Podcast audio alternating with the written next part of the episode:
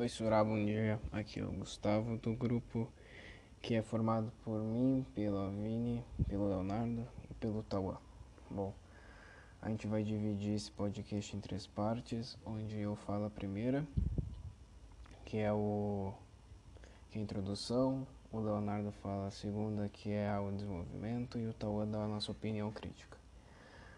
Bom, Falando rapidamente, uma breve resenha sobre o Dilema das Redes, que é o documentário abordado nesse trabalho. É um documentário estadunidense dirigido por Jeff Obsky e escrito por Jeff Orobsky.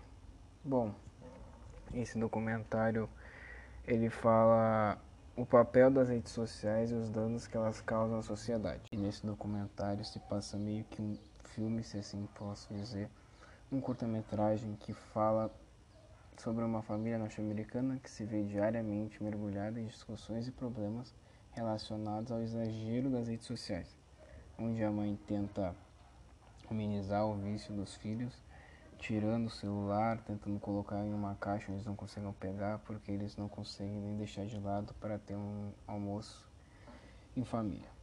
Para mim, o Dilema das Redes é um documentário que fala bastante, que dá muita informação, mas que não mostra muito aprofundada. É uma realidade onde certas pessoas já sabem, onde a gente já consegue enxergar isso, onde eu mesmo como adolescente sou cobrado várias vezes por estar nas redes sociais e eu acho que a, a maioria das pessoas já consegue ver que a gente está sendo dominado.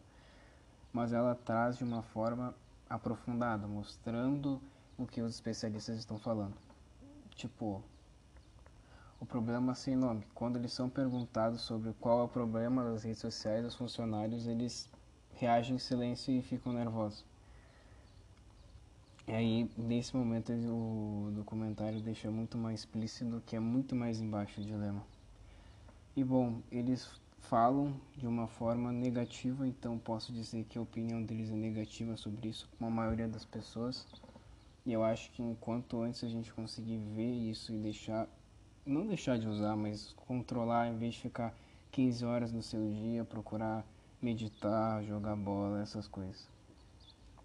Sem contar que eles mudam a realidade das pessoas, eles monitoram a gente diariamente e conseguem fazer com que a gente tenha que seguir metas. Bom, e essa foi minha parte, agora é a parte do Leonardo. Oi, Sora, meu nome é.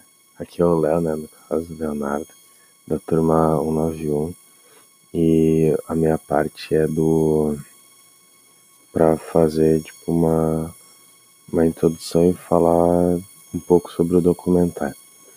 O documentário se trata do tipo em geral assim das, da, do que que as redes sociais fazem com as pessoas, tipo as influências das redes sociais nas pessoas e também como a geração atual de adolescentes, como eu e os meus colegas do grupo, uh, é muito controlado por essas redes e se importa muito com, com o que os outros falam, tal, com a opinião dos outros e, e, e é isso. Beijos. A partir do documentário Dilema de Redes, meu grupo e eu vimos que nós estamos muito sendo muito influenciados pela internet. Votações, uh, padrões de beleza, entre outras coisas. Nós estamos sendo muito influenciados. Uh, e vimos que nós temos que uh, tentar parar de ficar 24 horas na internet e ter mais um acesso ao mundo real, que é ficar com os amigos, famílias, ter um, um acesso a esporte, alguma coisa diferente que faça nos, nos tirar dessa internet, porque nós acabamos colocando nossa confiança, digamos assim, uh, na internet. Nós colocamos tudo que a gente vai fazer, uh, frustrações, coisas ruins, coisas boas. E isso não é bom, porque acaba a gente acaba deixando uh, acesso a nossas coisas a qualquer pessoa. Então nós percebemos que acesso demais à internet não faz bem. Uh, como dito antes, os padrões de beleza, tem muitas pessoas que tentam alcançar esse padrão de beleza, acabam não conseguindo e se frustram, acabam uh, tendo depressão, querendo se matar, e números mostram que com, inter... com o uso maior da internet teve mais casos de mortes e depressão.